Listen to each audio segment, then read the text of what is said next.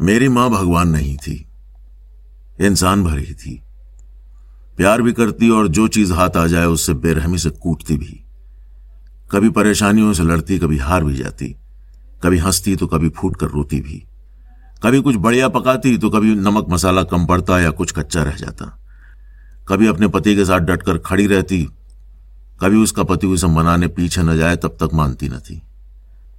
कभी हमको सिखाती, गाली नहीं बोलते। तो एक बार भीड़ में जब उसका सबसे छोटा छह साल का बच्चा नज़र से हटा और वो उसके पीछे गई और पुलिस ने जब उसे रोका, तब उस घबराए हुए अंधे गुस्से में जो पलट कर उसने माँ बहन की लड़ी छोड़ी है, उफ। मुझे उस दिन लग रहा था पुलिस वाला इसको पकड़ के ले जाएगा, बंद कर देगा।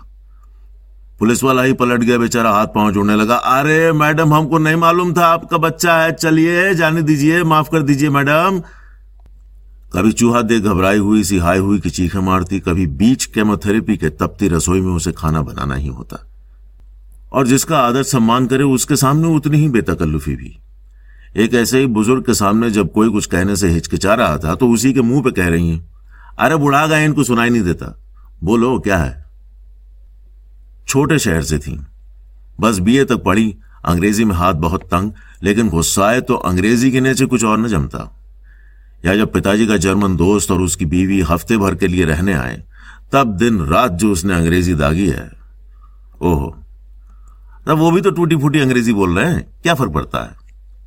दोस्त की जर्मन बीवी के साथ अकेले पूरा दिन शॉपिंग भी करा लाई, कोई हिचक नहीं। फिर तो ये धड़ल्ले से टूटी फूटी अंग्रेज़ी में मज़ाक करे और अगली समझ भी ले। अगली के सामने ही उसे न समझ आए, ऐसे उसे देखते देखते गुजराती में कहे भी, बेचारी को समझ में नहीं आता होगा। मेरे खातिर हंस रही है। और तब भी उस उम्र में जब ऐसी बातों पर माँ बाप से शर्म आती है, तब भी बुरा न लगता। यही लगता है कि सही है यार। कोई शर्म, हिचक, घबराहट कुछ नहीं। भाई, अंग्रेज़ी अपनी भाषा नहीं है। ज़रूरत पड़ी तो जितनी आती उतनी में समझ लो।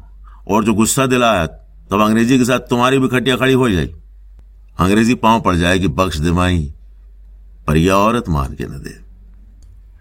उसी से सीखा है कि हंसना, रोना, डरना, न डरना, कभी अच्छे होना, कभी तुनकना कभी सच बोलना, कभी कन्नी काट लेना, कभी नमक सही पड़ना, कभी कम। सब इंसान के जीवन का हिस्सा है, कोई बड़ी बात नहीं। मुझे आराम है। दुनिया के माँ देवी है बनाए हुए हवे से मेरी माँ ही मुझे मुक्त कर गई है। मेरी माँ तो सब कुछ परफेक्ट टाइप भगवान नहीं थी। और ये बात यही खत्म नहीं हो जाती।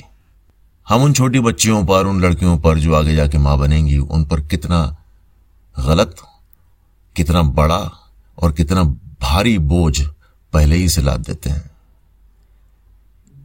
यह नहीं होना चाहिए।